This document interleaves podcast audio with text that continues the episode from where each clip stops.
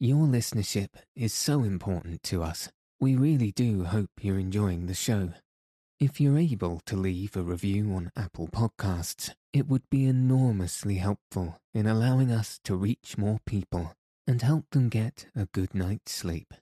So is following us on Apple Podcasts, Spotify, and any other podcast player that you use. Thank you so much for your support.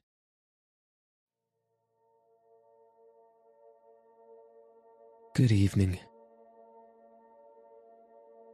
Welcome to Send Me to Sleep, the world's sleepiest podcast.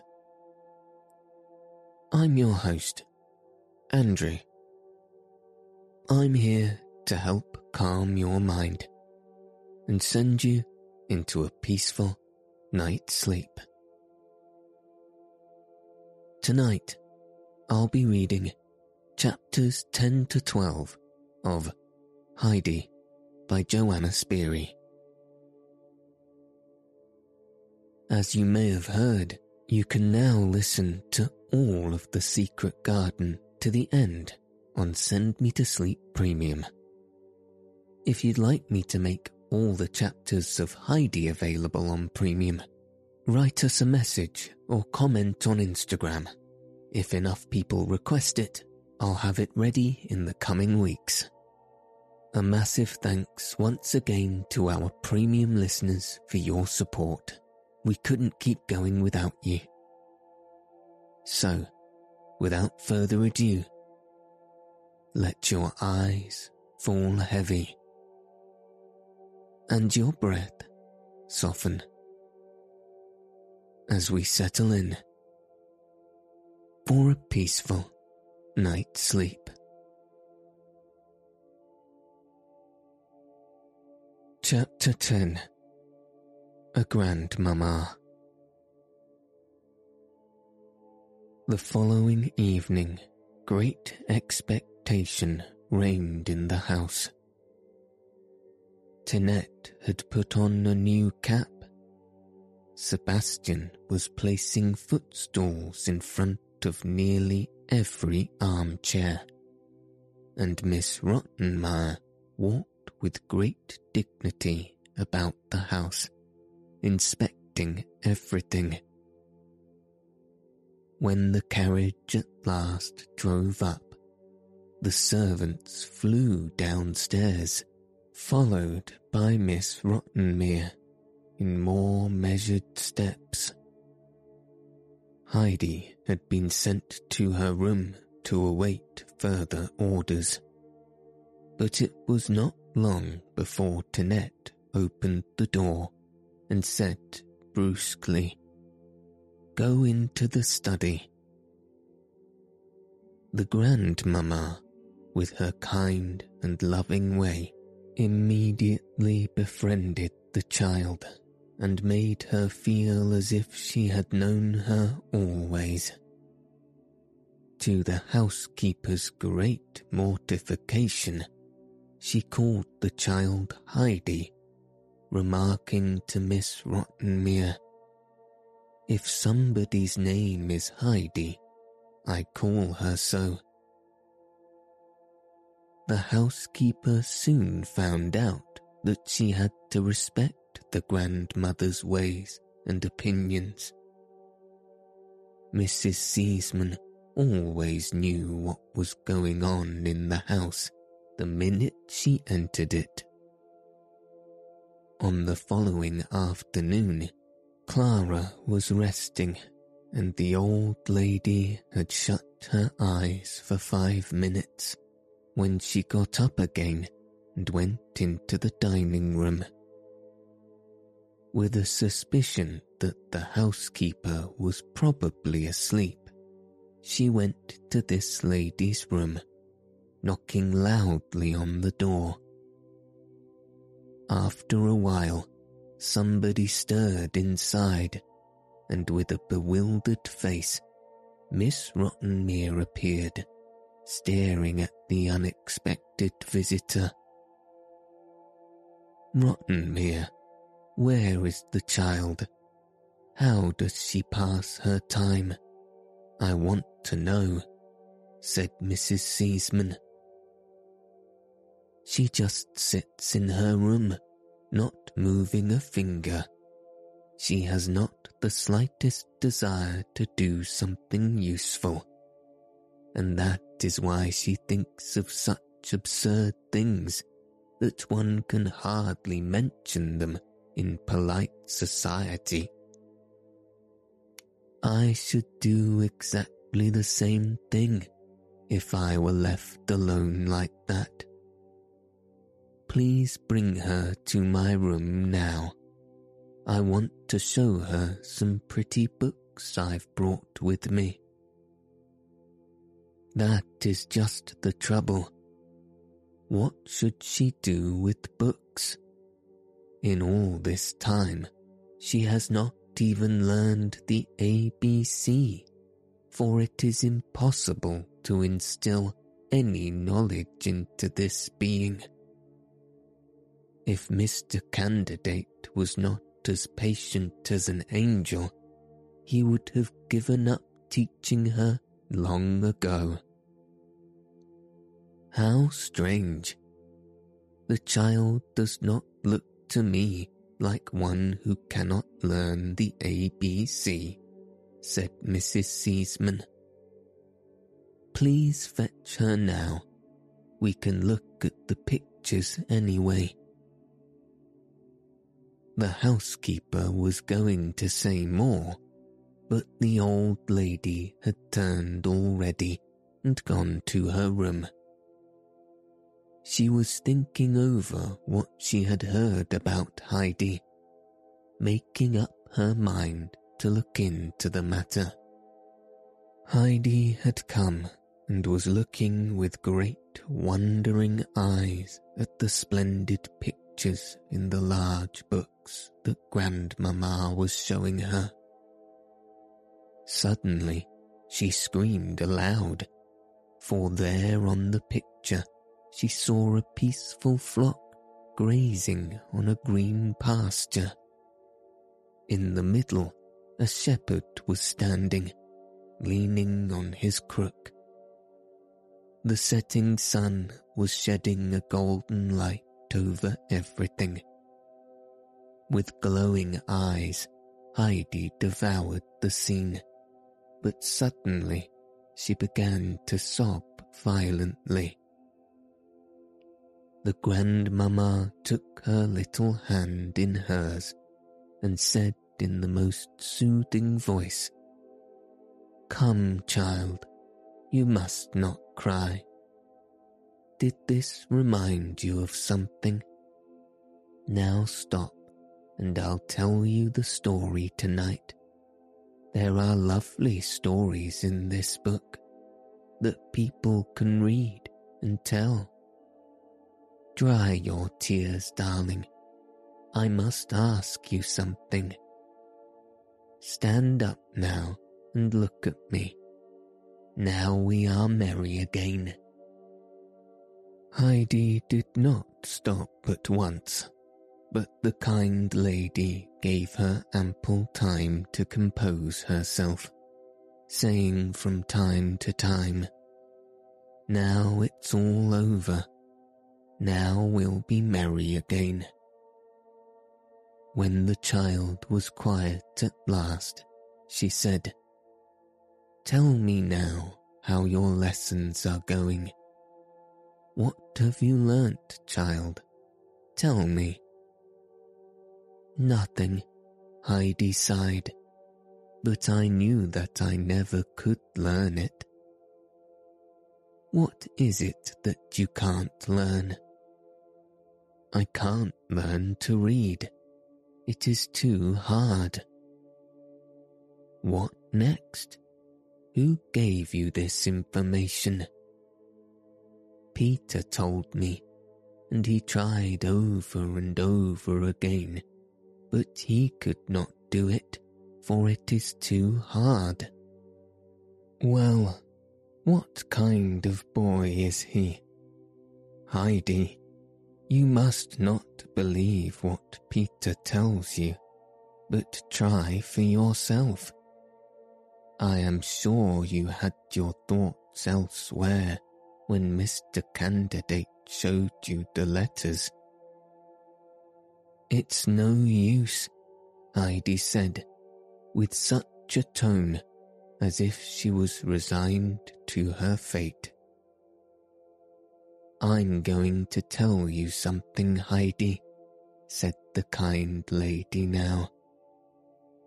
You have not learnt to read because you have believed what Peter said.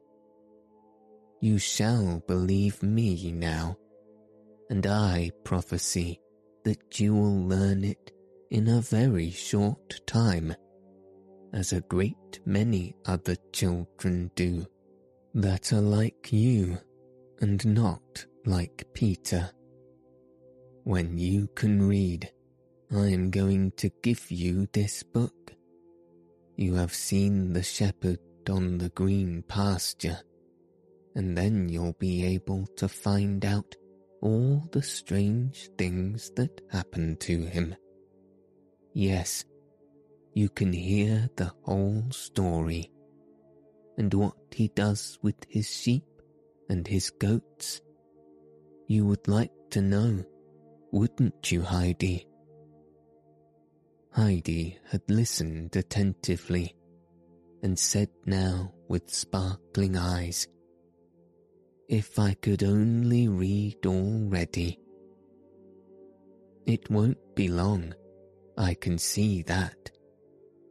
Come now and let's go to Clara. With that, they both went over to the study. Since the day of Heidi's attempted flight, a great change had come over the child. She had realized that it would hurt her kind friends if she tried to go home. She knew now that she could not leave as her Aunt Detta had promised, for they all, especially Clara and her father and the old lady, would think her ungrateful. But the burden grew heavier in her heart, and she lost her appetite, and got paler and paler. She could not get to sleep at night from longing to see the mountains with the flowers and the sunshine, and only in her dreams would she be happy. When she woke up in the morning, she always found herself on her high, white bed, far away from home, burying her head in her pillow. She would often weep a long, long time. Mrs. Sesemann had noticed the child's unhappiness, but let a few days pass, hoping for a change. But the change never came, and often Heidi's eyes were red even in the early morning. So she called the child to her room and said, with great sympathy in her voice, Tell me, Heidi, what is the matter with you? What is making you so sad? But as Heidi did not want to appear thankless, she replied sadly, I can't tell you. No? Can't you tell Clara, perhaps? Oh, no, I can't tell anyone, Heidi said, looking so unhappy that the old lady's heart was filled with pity. I tell you something, little girl, she continued. If you have a sorrow that you cannot tell anyone, you can go to our Father in heaven. You can tell him everything that troubles you. And if we ask him, he can help us and take our suffering away. Do you understand me, child? Don't you pray every night? Don't you thank Him for all His gifts and ask Him to protect you from evil? Oh no, I never do that, replied the child. Have you ever prayed, Heidi? Do you know what I mean? I only prayed with my first grandmother, but it is so long ago that I have forgotten. See, Heidi, I understand now why you are so unhappy. We all need somebody to help us. And just think how wonderful it is to be able to go to the Lord when something distresses us and causes us pain.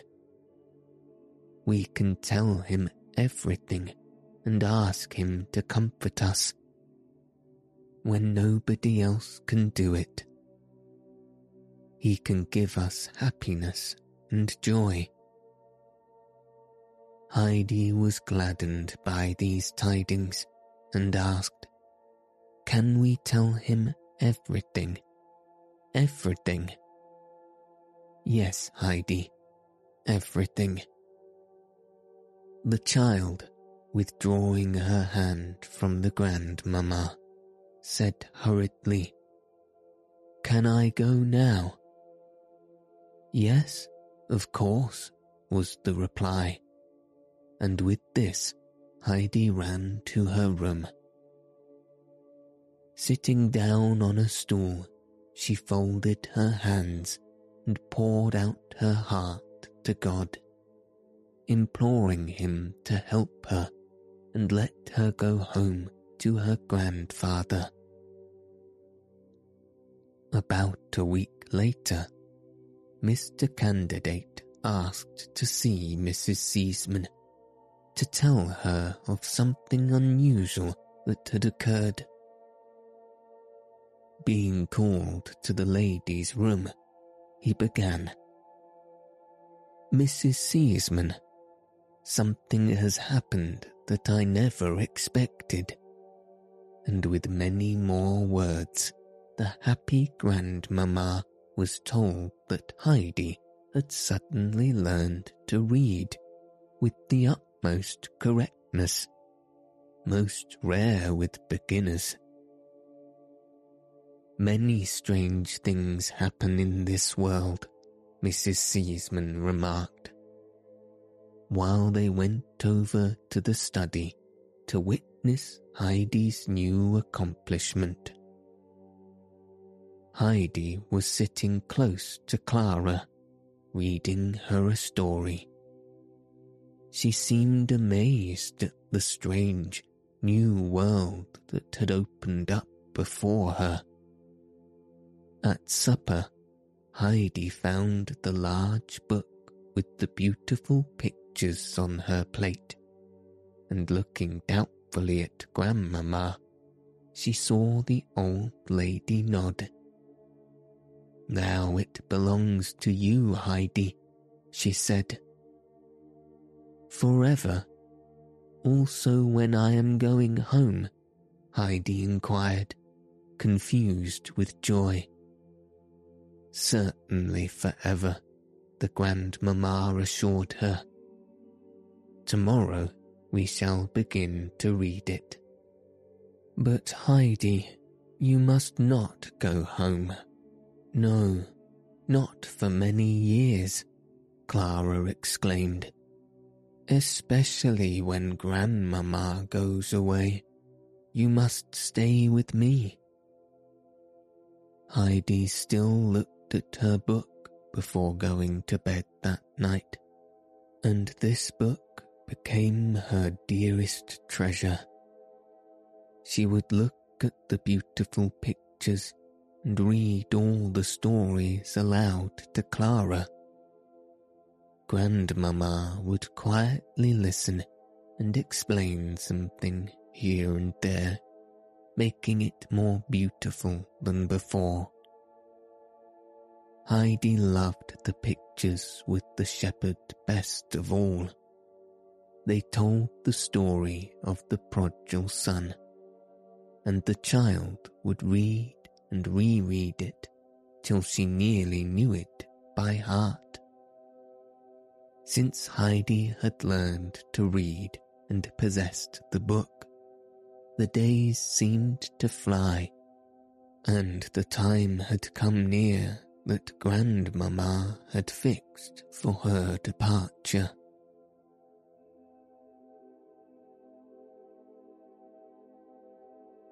Chapter 11 Heidi gains in some respects and loses in others.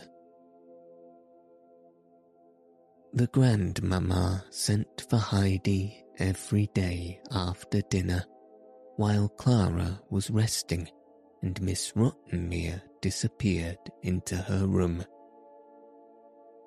She talked to Heidi and amused her in various ways, showing her how to make clothes for pretty little dolls that she had brought her. Unconsciously, Heidi had learned to sew and made now the sweetest dresses and coats for the little people out of lovely materials the grandmamma would give her. Often Heidi would read to the old lady for the oftener she read over the stories, the dearer they became to her. The child lived everything through with the people in the tales, and was always happy to be with them again.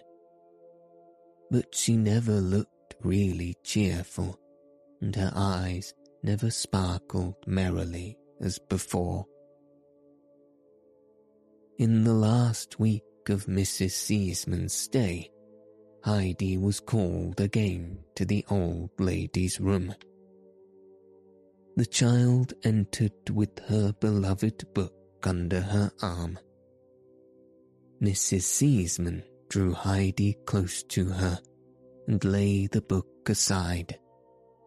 She said, Come, child, and tell me why you are so sad. Do you still have the same sorrow? Yes, Heidi replied. Did you confide it to our Lord? Yes. Do you pray to him every day that he may make you happy again and take your affliction away? Oh no, I don't pray any more. What do I hear, Heidi? Why don't you pray? It does not help, for God has not listened. I don't wonder, she added, for if all the people in Frankfurt pray every night, he cannot listen to them all. I am sure he has not heard me. Really? Why are you so sure? Because I have prayed for the same thing many, many weeks, and God has not done what I have asked him to do. That is not the way, Heidi. You see, God in heaven is a good father to us all, who knows what we need better than we do. When something we ask for is not very good for us, He gives us something much better. If we confide in Him and do not lose confidence in His love. I am sure what you ask for was not very good for you just now. He has heard you for he can hear the prayers of all the people in the world at the same time, because he is God Almighty and not a mortal like us. He has heard your prayer and said to himself, Yes, Heidi shall get what she is praying for in time. While God was looking down on you to hear your prayers, you lost confidence and went away from Him. If God does not hear your prayers any more, He will forget you also and let you go. Don't you want to go back to Him, Heidi, and ask His forgiveness? Pray to Him every day and hope in Him that He may bring cheer and happiness to you. Heidi had listened attentively. She had unbounded confidence in the old lady, whose words had made a deep impression on her. Full of repentance, she said, I shall go at once and ask our Father for forgiveness. I shall never forget him any more. That's right, Heidi. I am sure he will help you in time, if you only trust in him. The grandmother consoled her. Heidi went to her room now and prayed earnestly to God that he would forgive her and fulfill her wish.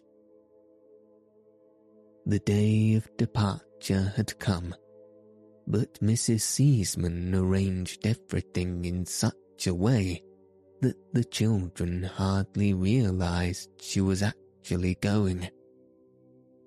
Still, everything was empty and quiet when she had gone, and the children hardly knew how to pass their time.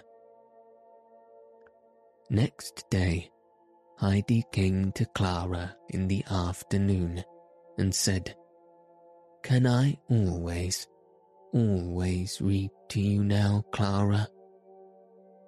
Clara assented, and Heidi began. But she did not get very far, for the story she was reading told of a grandmother's death. Suddenly, she cried aloud.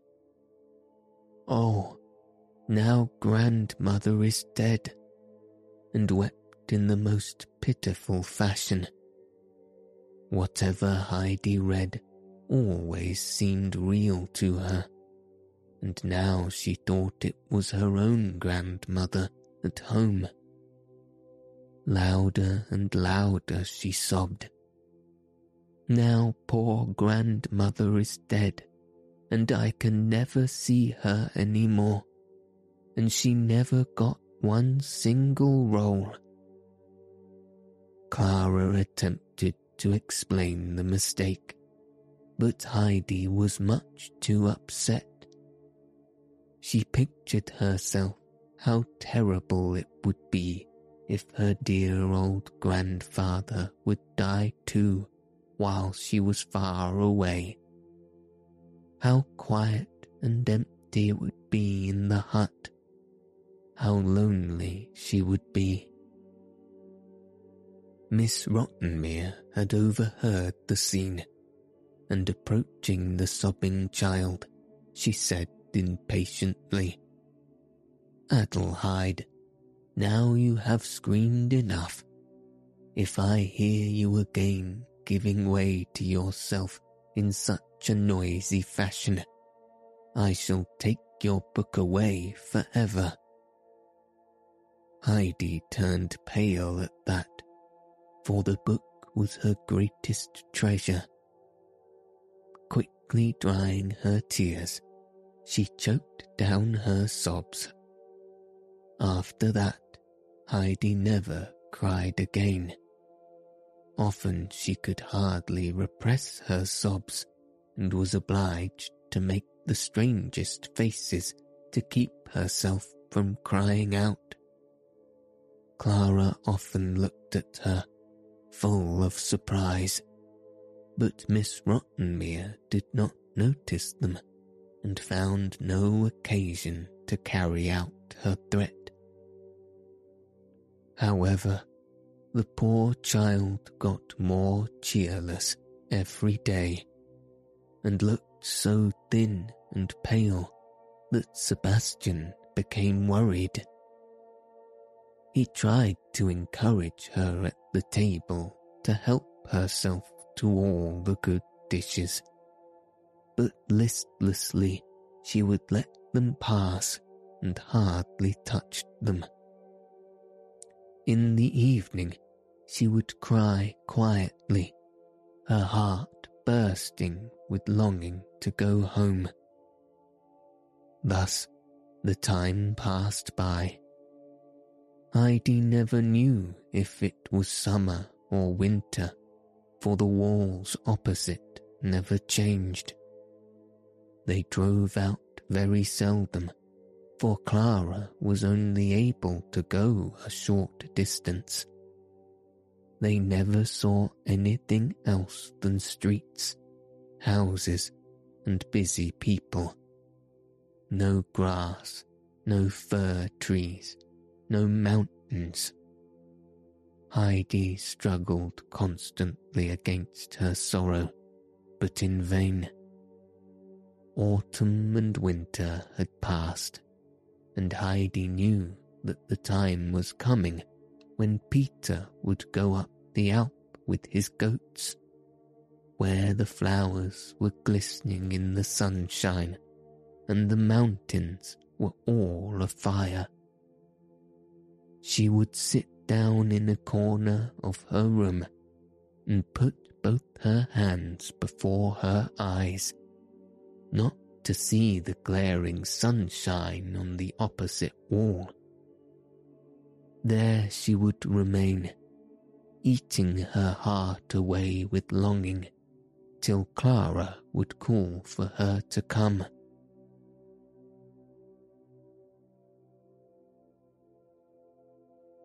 Chapter 12 The Sesemann House is Haunted. For several days, Miss Rottenmeier had been wandering silently about the house. When she went from room to room or along the corridors, she would often glance back as if she were afraid that somebody were following her if she had to go to the upper floor where the gorgeous guest rooms were, or to the lower story where the big ballroom was situated, she always told Tinette to come with her. The strange thing was that none of the servants dared to go anywhere alone and always found an excuse to ask each other's company, which requests were always granted. The cook, who had been in the house for many years, would often shake her head and mutter, That I should live to see this. Something strange and weird was happening in the house. Every morning, when the servants came downstairs, they found the front door wide open. At first, everybody had thought that the house must have been robbed, but nothing was missing. Every morning it was the same, despite the double locks that were put on the door. At last, John and Sebastian taking courage, prepared themselves to watch through a night to see who was the ghost. Armed and provided with some strengthening liquor, they repaired to a room downstairs. First they talked, but soon, getting sleepy, they leaned silently back in their chairs when the clock from the old church tower struck one, Sebastian awoke and roused his comrade, which was no easy matter. At last, however, John was wide awake, and together they went out into the hall. The same moment, a strong wind put out the light that John held in his hand. Rushing back, he nearly upset Sebastian, who stood behind him, and pulling the butler back into the room, he locked the door in furious haste. When the light was lit again, Sebastian noticed that John was deadly pale and trembling like an aspen leaf. Sebastian, not having seen anything, asked anxiously, What is the matter? What did you see? The door was open, and a white form was on the stairs. It went up and was gone in a moment, gasped John. Cold shivers ran down the butler's back. They sat without moving till the morning came, and then, shutting the door, they went upstairs to report to the housekeeper what they had seen. The lady, who was waiting eagerly, heard the tale and immediately sat down to write to Mr. Sesemann. She told him that the fright had paralyzed her fingers and that terrible things were happening in the house. Then followed a tale of the appearance of the ghost. Mr. Sesemann replied that he could not leave his business and advised Miss Rottenmeier to ask his mother to come to stay with them, for Mrs. Sesemann would easily dispatch the ghost. Miss Rottenmeier was offended with the tone of the letter, which did not seem to take her account seriously. Mrs. Sesemann also replied that she could not come, so the housekeeper decided to tell the children all about it.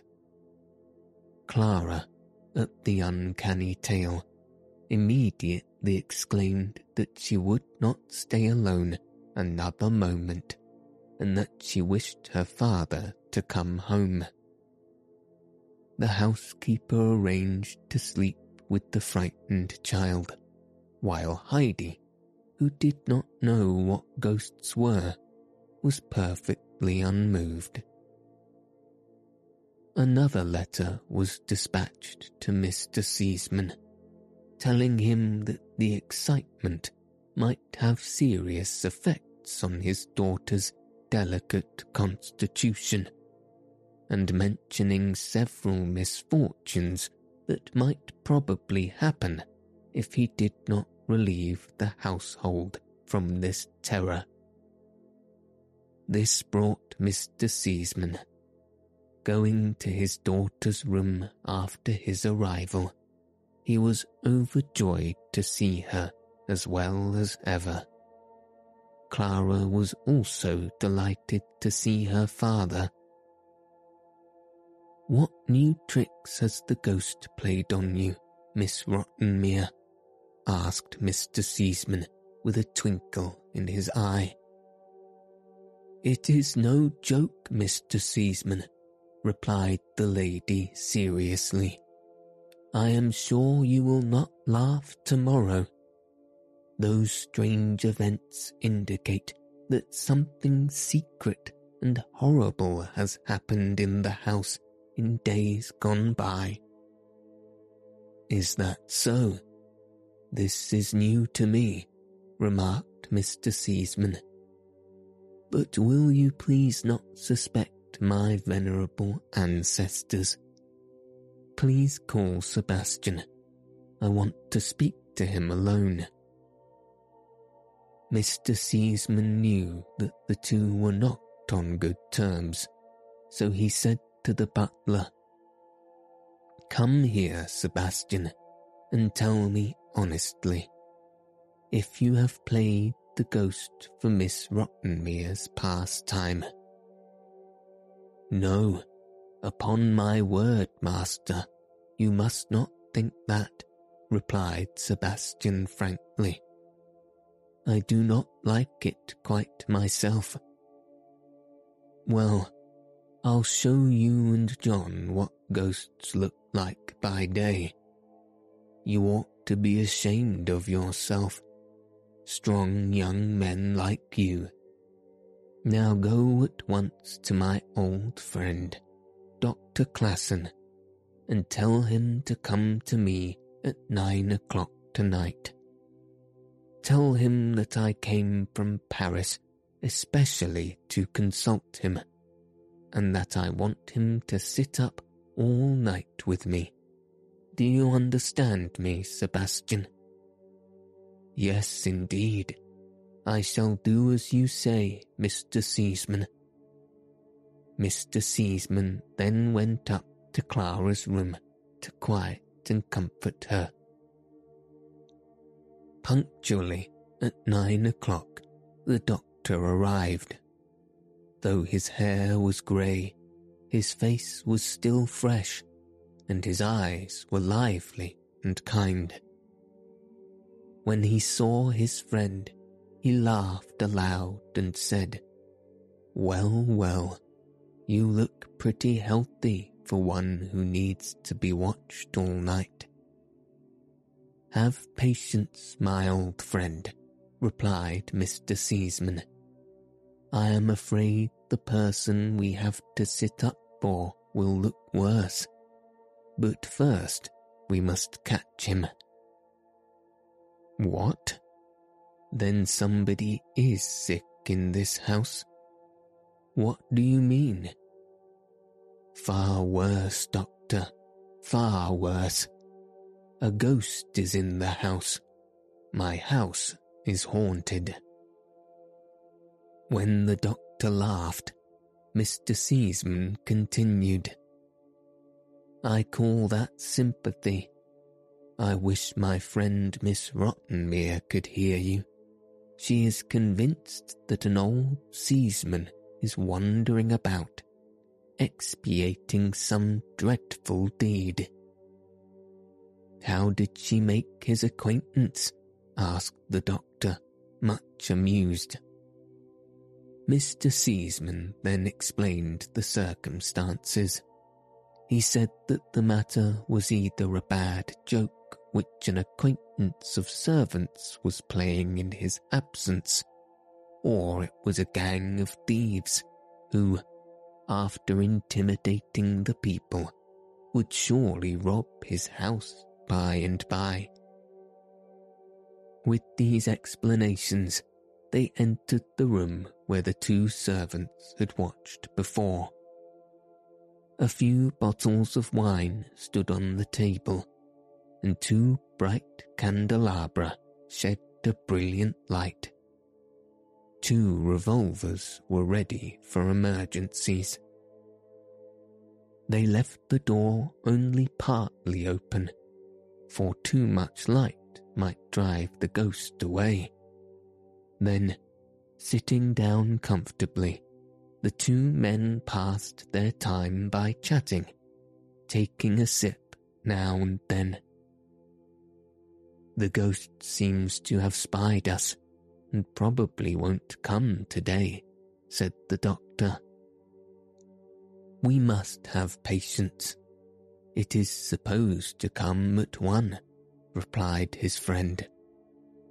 So they talked till one o'clock.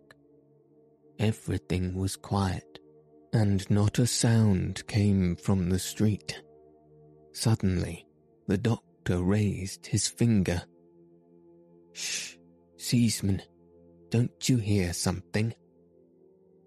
While they both listened, the bar was unfastened the key was turned, and the door flew open. Mr. Sesemann seized his revolver. You are not afraid, I hope, said the doctor, getting up. Better be cautious, whispered Mr. Sesemann, seizing the candelabrum in the other hand. The doctor doctor followed with his revolver and the light, and so they went out into the hall. On the threshold stood a motionless white form, lighted up by the moon. Who is there? thundered the doctor, approaching the figure. It turned and uttered a low shriek. There stood Heidi, with bare feet in her white nightgown, looking bewildered at the bright light and the weapon. She was shaking with fear, while the two men were looking at her in amazement. Sesemann, this seems to be your little water carrier, said the doctor.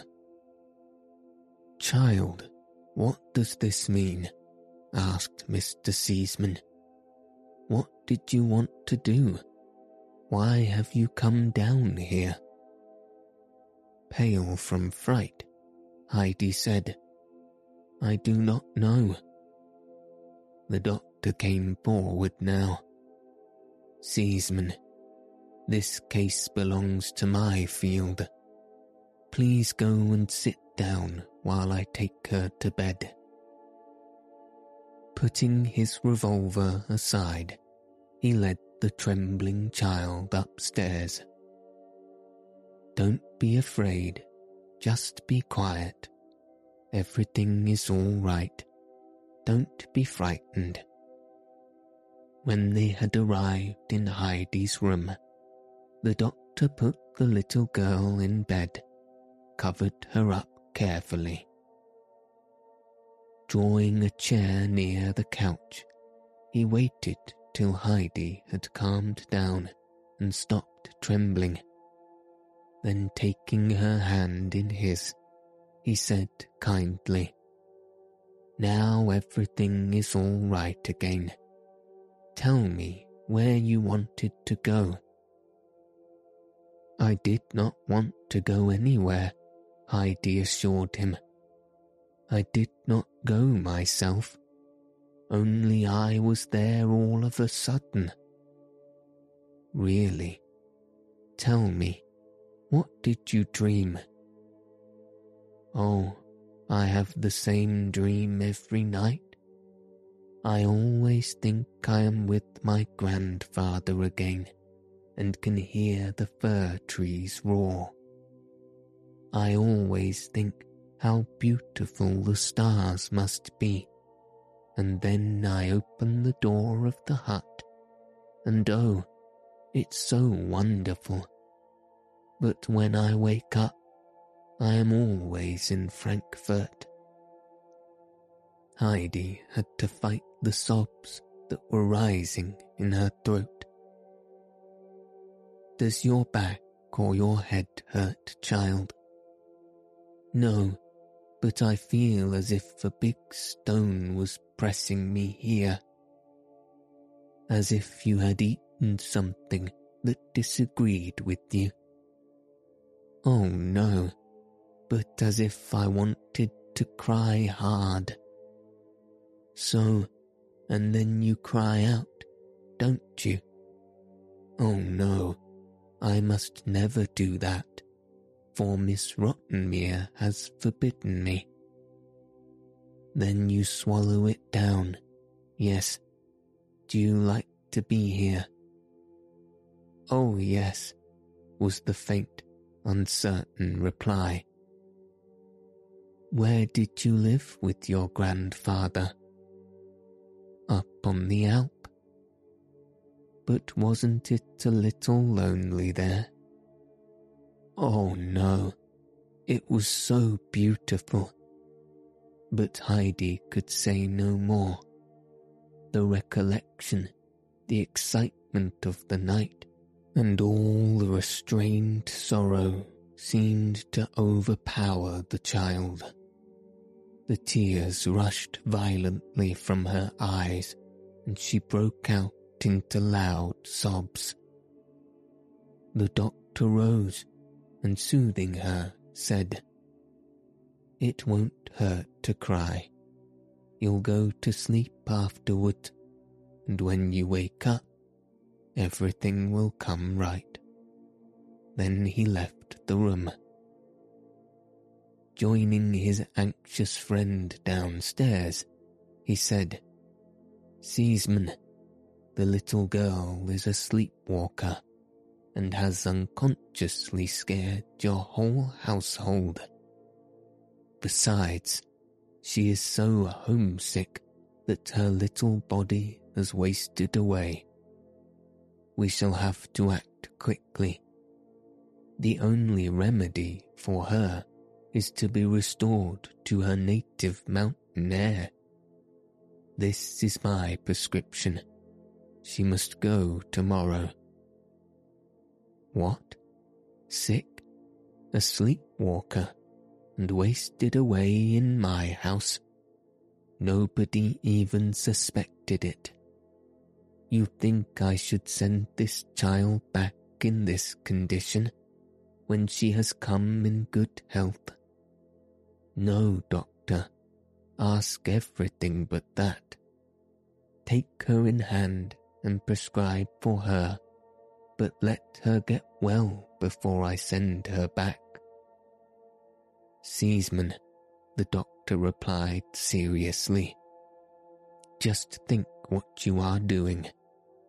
We cannot cure her with powders and pills. The child has not a strong constitution, and if you keep her here, she might never get well. If you restore her to the bracing mountain air to which she is accustomed, she probably will get better again. When Mr. Sesemann heard this, he said, If that is your advice, we must act at once. This is the only way then. With these words, Mr. Sesemann took his friend's arm and walked about with him to talk the matter over. When everything was settled, the doctor took his leave, for the morning had already come, and the sun was shining in through the door.